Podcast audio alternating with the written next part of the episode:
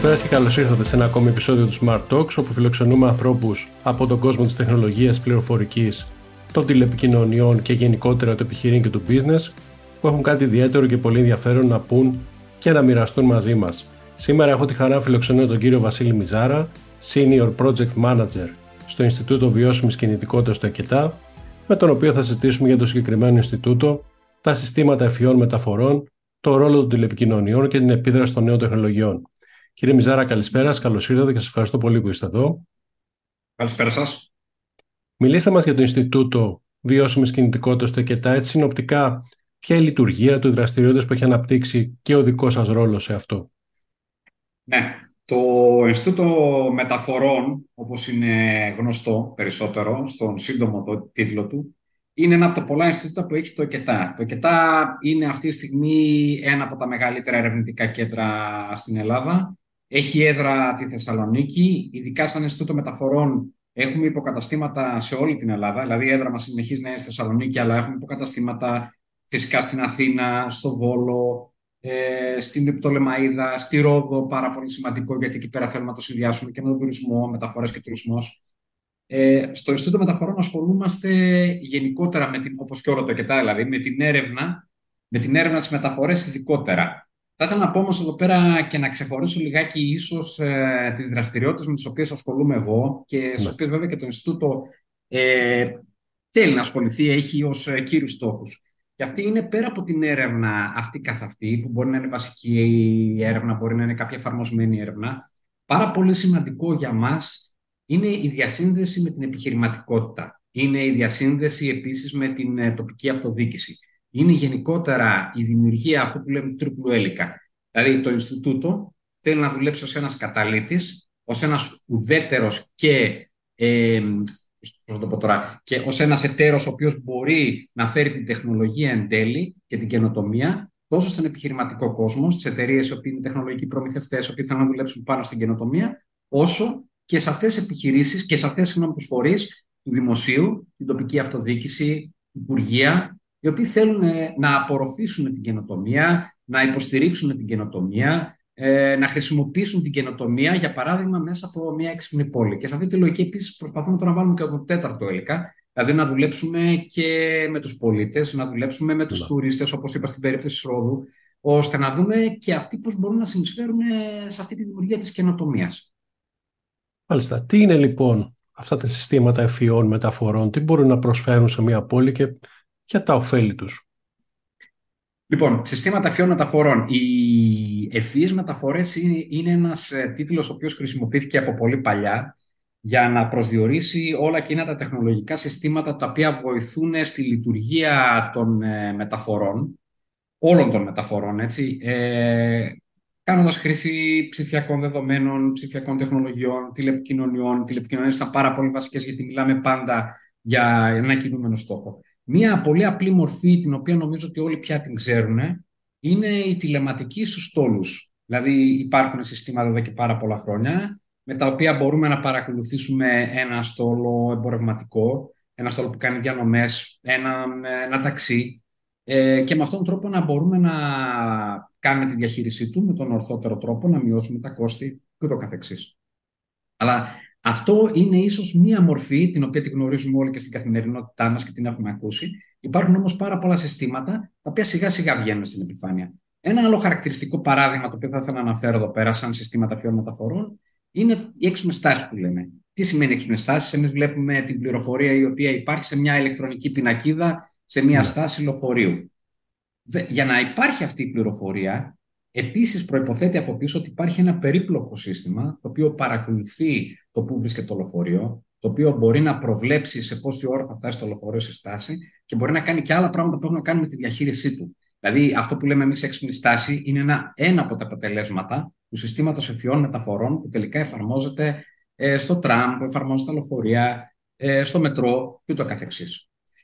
Επίσης, ένας άλλος ε, άδειλος ήρωας, θα έλεγα, σε επίπεδο συστημάτων ευφυών μεταφορών είναι η διαχείριση κυκλοφορίας. Δηλαδή, υπάρχουν αυτή τη στιγμή συστήματα μέσα από τα οποία ε, μπορούμε να βλέπουμε πόση κίνηση υπάρχει ε, σε έναν δρόμο. Ε, να ρυθμίζονται τα φανάρια ανάλογα με την κίνηση που υπάρχει. Να βγαίνει μια πληροφορία η οποία κάνει πρόβληψη, για παράδειγμα, για το πόση ώρα θα φτάσουμε σε ένα άλλο σημείο μέσα από τις μεγάλες ηλεκτρονικές πινακίδες που βλέπετε στους δρόμους. Όλα αυτά τα συστήματα λοιπόν υπάρχουν, έχουν αναπτυχθεί όχι πάντοτε επαρκώς και όχι, σίγουρα όχι σε όλη την Ελλάδα. Δηλαδή, ξεκινήσαν από τις μεγάλες πόλεις. Η Αθήνα είναι ένα παράδειγμα όπου αυτό το πράγμα έχει ξεκινήσει εδώ και πάρα πολλά χρόνια, εδώ και 20 χρόνια. Υπάρχουν συστήματα διαχείρισης κυκλοφορίας. Αλλά σε άλλες πόλεις όπως στη Θεσσαλονίκη, αυτά ξεκινήσανε πολύ πρόσφατα και τώρα βρίσκονται σε μια φάση ορίμανσης. Ενώ σε άλλες πόλεις ακόμα βρισκόμαστε πολύ μακριά από αυτό τον στόχο. Αυτό θα σας αυτό... ρωτήσω τώρα, αν υπάρχουν τέτοια ναι. παραδείγματα έργων που έχουν αναπτυχθεί που βρίσκονται υπό ανάπτυξη στην Ελλάδα. Αυτό που λέμε τώρα με την, ε, με την διαχείριση κυκλοφορίας. Η διαχείριση κυκλοφορίας, όπως είπα, είναι ένα σύστημα, μια τεχνολογία η οποία υπάρχει στην Αθήνα.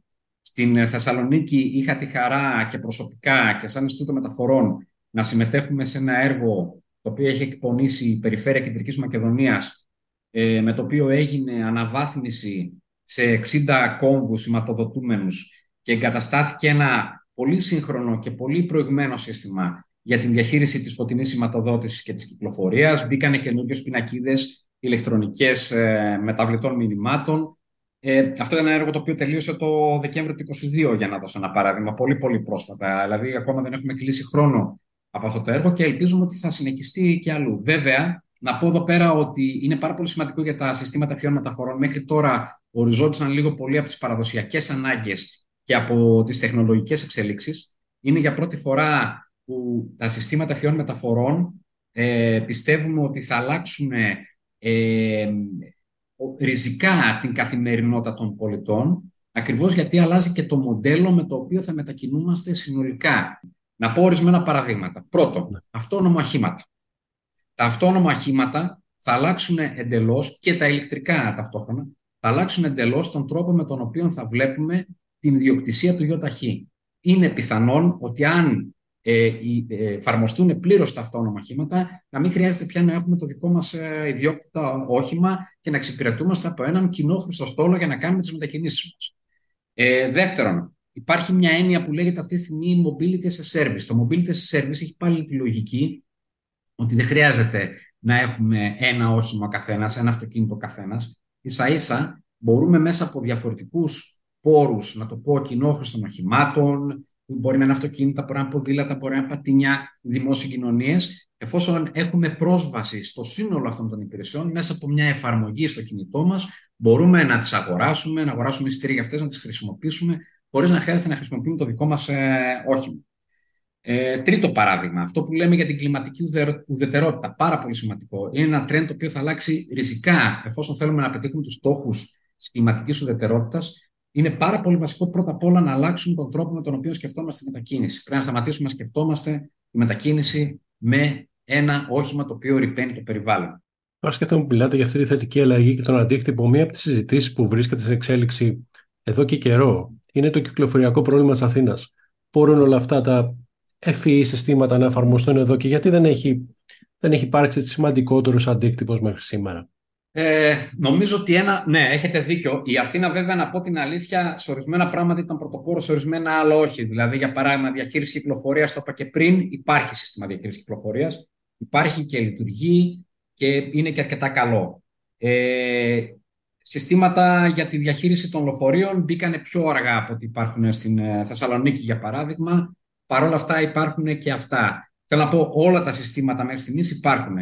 Κατά τη γνώμη μου, αυτό είναι και λίγο ένας πονοκι... ένας, ε, μιας σπιρίνη συγγνώμη, για, τον, ε, για ένα μεγαλύτερο πρόβλημα. Δεν, το πρόβλημα της Αθήνας δεν είναι ένας πονοκέφαλος. Δεν θα περάσει με ένα φανάρι το οποίο ρυθμίζεται καλύτερα. Ε, έχει να κάνει πάρα πολύ αυτή τη στιγμή με την αυξανόμενη ζήτηση που υπάρχει για τη μετακίνηση με γεωταχή αυτοκίνητο. Και αυτό για να αλλάξει, ακριβώς πιστεύω ότι στην Αθήνα, που είναι ένα πάρα πολύ καλό παράδειγμα Μητρόπολης, μεγαλόπολης, που έχει τέτοια προβλήματα κυκλοφοριακά όπως έχουν το Λονδίνο, το Παρίσι και πρέπει να τα δούμε, πρέπει να βρεθούν άλλες λύσεις. Και άλλες λύσεις είναι αυτό που είχα πει πριν. Δηλαδή η τεχνολογία είναι πάρα πολύ καλή, θα υπάρχει μέσα στη ζωή μας και όσο προχωράμε θα μπαίνει ακόμα περισσότερο. Οι εφαρμογές επίσης είναι ένα πάρα πολύ καλό παράδειγμα, δεν το ανέφερα πριν. Όλοι πια έχουμε εξοικειωθεί με τις εφαρμογές στο κινητό, τις χρησιμοποιούμε και για τη μετακίνησή μας κατά κόρον.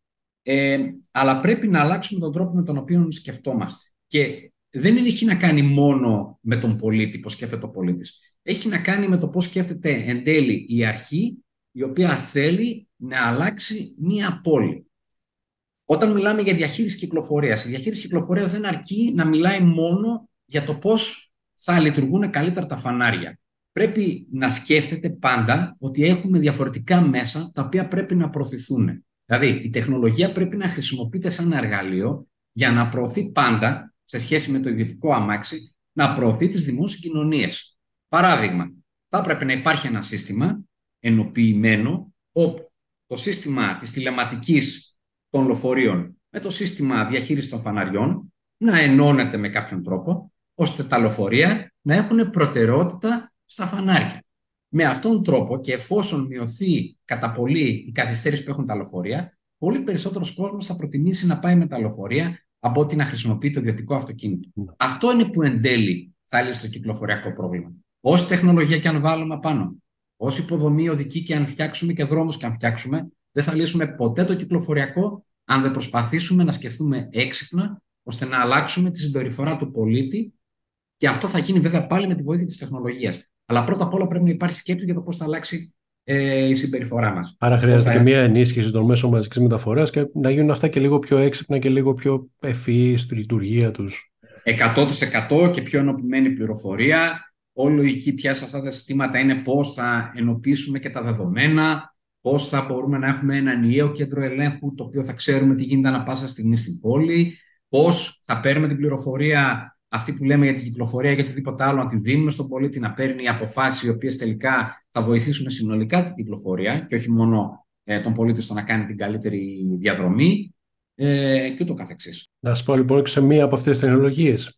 Πώς το 5G ναι, έχει συνεισφέρει στη λειτουργία αυτών των συστημάτων, έχει υπάρξει ο θετικός αντίκτυπος που αναμενόταν; Το αναφέρω καθώς ένα από τα killer apps, τα βασικά use case του 5G που αναμενόταν πως θα έρθει στην επιφάνεια είναι η βελτίωση των μεταφορών. Ωραία. Είναι πάρα πολύ καλή ερώτηση αυτή. Έχει να κάνει με την ίδια τη φύση των μεταφορών και ακριβώς για αυτό το λόγο ε, γενικά οποιαδήποτε ε, εξέλιξη υπάρχει στις ασύρματες επικοινωνίες βοηθάει αυτό το θέμα που έχει να κάνει με τα ευφύ συστήματα μεταφορών συγκεκριμένα. Ε, η φύση τους είναι τέτοια, επειδή μιλάμε για κινούμενα οχήματα, πάντα δεν μιλάμε για κάτι, κάτι το οποίο είναι σταθερό, να έχουν την ανάγκη ώστε η πληροφορία να έρχεται άμεσα, έγκαιρα, στον οδηγό, στο όχημα. Αυτό που είπα πριν για τα αυτόνομα οχήματα. Τα αυτόνομα οχήματα δεν θα μπορούσαν ποτέ να κινηθούν αυτόνομα αν δεν υπήρχε και μια εξέλιξη που είχε να κάνει και με το 5G. Με το 5G θα εξασφαλίσουμε ότι οι μηνύματα τα οποία είναι κρίσιμα όσον αφορά τον χρόνο θα έρθουν στην ώρα τους, στο όχημα. Και αυτό το πράγμα το ίδιο ισχύει και για όλα τα time critical, αυτό που λέμε, για όλες τις time critical εφαρμογές. Και οι περισσότερες από τις εφαρμογές που έχουν να κάνουν με την οδική ασφάλεια, που έχουν να κάνουν με την αποτελεσματικότητα των μεταφορών, έχουν να κάνουν με την ε, εγκυρότητα της πληροφορίας ένα, αλλά και με το πόσο έγκαιρα έρχεται η πληροφορία τελικά στον αποδέκτη του. Ε, θεωρώ λοιπόν το 5G όντως θα κάνει μια πολύ μεγάλη διαφορά στο πώς αυτές οι τεχνολογίες τελικά θα, γίνουν, θα αρχίσουν να γίνονται πάρα πολύ αξιόπιστες. Καθώς επικεντρώνεται σε αυτό, θα ήθελα να σα ρωτήσω και για το θέμα της σύνδεσης της έρευνας με την αγορά και τους τεχνοπλαστού. Υπάρχουν πάρα πολλές προκλήσεις που έχουν να κάνουν με πάρα πολλά θέματα. Την εμπορική αξιοποίηση που λέμε των αποτελεσμάτων της έρευνας. Ναι, ε, ε, όντως υπάρχουν πάρα πολλά θέματα εδώ πέρα νομίζω. Ε, είμαι προσωπικά σε μια spin-off ε, του Ινστιτούτου Μεταφορών, η οποία ονομάζεται Deep Traffic και η οποία ασχολείται με τεχνολογίες, ε, αυτό που λέμε cooperative ITS, είναι μια καινούργια μορφή ε, Intelligent Transportation Systems, ευθύνων συστημάτων μεταφορών. Οι, οι προκλήσεις είναι πάρα πολλές. Κατά κύριο λόγο, είναι σημαντικά θέματα που έχουν να κάνουν με το time to market. Δηλαδή, αυτή τη στιγμή τα ερευνητικά έργα βγάζουν αποτελέσματα που προφανώς έχουν κάποιο, θέλουν κάποιο χρόνο για να οριμάσουν, ε, μερικές φορές ε, τα αποτελέσματα από ερευνητικά έργα είναι λίγο πιο χαμηλού, ε, χαμηλής τεχνολογικής ετοιμότητας. Είναι αυτά που λέμε τα TRL, δηλαδή βγαίνουν, έχουν δοκιμαστεί σε κάποιο περιβάλλον, αλλά δεν έχουν δοκιμαστεί σε ένα πραγματικό σύστημα, δεν έχουν δοκιμαστεί σε ένα πραγματικό δρόμο. Άρα, χρειάζεται να υπάρχει χρόνος και χρήμα αφενός για να μπορέσουν αυτά τα συστήματα να οριμάσουν. Αφετέρου όμως πρέπει ο χρόνος μέχρι να, να φτάσουν στην αγορά να είναι τέτοιος που να μην τα κάνουν να κινδυνεύουν από άλλες ανταγωνιστικές τεχνολογικές λύσεις, ειδικά για μεγάλους, από μεγάλους κατασκευαστές τεχνολογίας. Και αυτό το λέω γιατί συνήθως οι τεχνογλαστοί είναι εταιρείες οι οποίες είναι στην κατηγορία των startups, είναι μικρομεσαίες εταιρείες, οι πόροι τους είναι περιορισμένοι, οι χρόνοι τους είναι περιορισμένοι και γι' αυτό το λόγο πρέπει να υπάρχει πάρα πολύ μεγάλη προσοχή ανάμεσα αυτό που είπα. Την οριμότητα, από τη μια μεριά, πώς φτάνουμε στην οριμότητα και από τον χρόνο που θέλουμε για να φτάσουμε τέλει στην αγορά. Πώς μπορούμε να υπερβούμε αυτά τα προβλήματα. Ε, ένα θέμα πολύ βασικό για μένα είναι αυτό που λέμε το capacity building. Δηλαδή να δούμε πώς αυτοί οι οποίοι είναι, έχουν ξεκινήσει από ερευνητές μπαίνουν μέσα στη λογική της αγοράς. Δηλαδή, ναι, καλό είναι να τα κάνουμε τέλειο το σύστημα, αλλά εν τέλει δεν είναι το μοναδικό ζητούμενο. Το πραγματικό ζητούμενο είναι από αυτό το πράγμα να βγει στην αγορά και να βγάλουμε λεφτά ώστε να συνεχίσει να υπάρχει. Και δεν το λέω, δηλαδή το να βγάλει αγορά δεν είναι αυτός ο σκοπός. Είναι για να συνεχίσει να είναι βιώσιμη η επιχείρηση. Ε, να μάθουμε τι σημαίνει αγορά, τι σημαίνει να πουλάμε, τι σημαίνει business plan, τι σημαίνει οικονομικοί δείκτες. Δηλαδή δεν μπορούμε να συνεχίσουμε να είμαστε ζημιογόνοι για πάντα, να πω. Καλό είναι να κάνουμε έρευνα και να ρίχνουμε λεφτά εκεί πέρα, αλλά κάπου πρέπει να βγαίνουν και λεφτά. Ε, δεύτερο σημαντικό είναι η χρηματοδότηση. Δηλαδή, υπάρχουν αυτή τη στιγμή επενδυτές, αλλά με κάποιον τρόπο αυτοί οι οποίοι είναι startups πρέπει να γνωρίσουν ποιοι είναι οι πιθανοί επενδυτές και αντίστροφα οι πιθανοί επενδυτές να γνωρίσουν ποιες είναι οι startups για να ξέρουν πού θέλουν να επενδύσουν και για ποιο λόγο. Μάλιστα, να δούμε και το θέμα της βιωσιμότητας. Πώς οι έξυπνες μεταφορές μπορούν να συνεισφέρουν στις κλιματικά ουδέτερες και έξυπνες πόλεις που στις οποίες αναφορούμε συνεχώς τα τελευταία χρόνια. Γνωρίζω άλλωστε πως νομίζω πως έχετε και μια συνεισφορά και σε αυτό, σε κάποιο σχετικό έργο της Ευρωπαϊκής Ένωση. Ναι, ναι, σωστά, σωστά, σωστά. Ε, υπάρχει, αυτό είναι ένα γενικότερο trend. Δηλαδή, ούτως ή άλλως η Ευρώπη, η οποία θέλει να είναι η πρώτη ε, ήπειρος κλιματικά ουδέτερη, έχει βάλει ένα στόχο ώστε ε, όλη η Ευρώπη και όλες οι πόλεις της μέχρι το 2050 να είναι κλιματικά ουδέτερες. Αυτό είναι μια πάρα πολύ βαριά κουβέντα, να πούμε την αλήθεια. Γιατί κλιματικά ουδέτερη σημαίνει ότι στην πραγματικότητα δεν κάνουμε καμία εκπομπή CO2 που το θεωρώ ότι είναι και πάρα, πάρα πολύ δύσκολο. Υπάρχουν πάρα πολλοί βέβαια μηχανισμοί, τρόποι, σχέδια με το οποίο μπορεί να γίνει. Ε, η κοινότητα λοιπόν για να ε, προωθήσει λιγάκι αυτό το στόχο, αυτό το σχέδιο, έχει βγάλει μια αποστολή, όπως την ονομάζει, για το Net Zero 2030. Μέσα σε αυτή τη λογική χρηματοδοτεί κάποιες πόλεις, 100 ευρωπαϊκές πόλεις, δηλαδή οι οποίες ανήκουν στην ευρωπαϊκή κοινότητα, συν κάποιες άλλες οι οποίες είναι ε, πόλεις εκτός ευρωπαϊκής κοινότητας, αλλά πάλι ευρωπαϊκές, ε, μέσα από τις οποίες ε, θα κάνει ουσιαστικά ένα, μια επίδειξη το πώς μπορούν αυτές οι πόλεις να γίνουν κλιματικά ουδέτερε ώστε να αποτελέσουν και ένα οδηγό και για τις υπόλοιπες. Είναι και κάποιες ελληνικές αυτό; Ναι, βέβαια, είναι κάποιες ελληνικές. Είναι η Θεσσαλονίκη, να ξεκινήσω με την ε, πόλη όπου ζω και που έχουμε την έδρα μας. Είναι η Αθήνα, ε, είναι η Καλαμάτα, είναι η Κοζάνη, είναι τα Γιάννενα και είναι και τα Τρίκαλα. Είναι έξι πόλεις ελληνικές. Ε, ειδικότερα για τη Θεσσαλονίκη έχουμε δουλέψει εδώ πέρα στο ΚΕΤΑ και με το ΙΜΕΤ συντονιστή ε, το Action Plan και το Investment Plan το οποίο κατέθεσε ήδη η Θεσσαλονίκη για να γίνει ουδετερα, ο, κλιματικά ουδετέρα συγγνώμη, στο 2000, μέχρι το 2030. Ε, έχουμε βάλει αρκετά πράγματα για διαφορετικούς τομείς και ειδικά για τις μεταφορές έχουμε δουλέψει πάρα πολύ ώστε να μπει μέσα και τεχνολογία. Ήταν μια βασική παράμετρος και για τη Θεσσαλονίκη, να το πω αυτό, όχι μόνο ε, να βάλει προφανώς τις δράσεις, οι οποίες όλες αυτές τις δράσεις είναι για την κλιματική ουδετερότητα, να βάλει και πάρα πολλές δράσεις, οι οποίες έχουν να κάνουν με smart city, έχουν να κάνουν με τεχνολογία, έχουν να κάνουν με το πώς τα τεχνολογικά εργαλεία μπορούν να χρησιμοποιηθούν ώστε να πετύχουμε αυτό το στόχο. Έχουμε βάλει πολλά πράγματα και για τις μεταφορές μέσα και για τη διαχείριση κυκλοφορίας και για την ε, πρόθεση των δημοσίων συγκοινωνιών και για το mobility service που είπαμε πριν. Και ελπίζουμε αυτά τα πράγματα μέσα στα επόμενα 6-7 χρόνια που απομένουν ε, να τα δούμε σιγά σιγά να υλοποιούνται. Να πω εδώ πέρα κάτι άλλο πάρα πολύ σημαντικό, το οποίο έχει να κάνει και με το πώς βλέπουμε γενικότερα την εμπλοκή μας στην κοινωνία. Το Ινστιτούτο Μεταφορών λειτουργεί αυτή τη στιγμή για τη Θεσσαλονίκη το Mobility Living Lab. Το Mobility Living Lab, δηλαδή το ζωντανό εργαστήριο, και γιατί είναι ζωντανό εργαστήριο, γιατί θεωρεί όλη την πόλη ότι είναι ένα εργαστήριο μέσα στο οποίο παίρνουμε δεδομένα, τα επεξεργαζόμαστε, δοκιμάζουμε τεχνολογίες, Αυτές τι τεχνολογίες τις βλέπουν οι πολίτες, τις βλέπουν οι φορείς. Και γι' αυτό το λόγο είμαστε ένα εργαστήριο, συνεχώς. Ε, και είμαστε μέλος του Ευρωπαϊκού Δικτύου Living Labs της Ευρώπης. Ε, θεωρούμε ότι είναι ένα εργαλείο το οποίο μπορεί να βοηθήσει πραγματικά και τις επιχειρήσεις και τους φορείς για να καταλάβουν ποιες είναι οι καλύτερες τεχνολογικές λύσεις που μπορούν να εφαρμοστούν. Να κάνουμε τη μετάβαση δηλαδή ναι. προς την ψηφιοποίηση μέσα από, το, ε, από αυτό το ζωντανό εργαστήριο.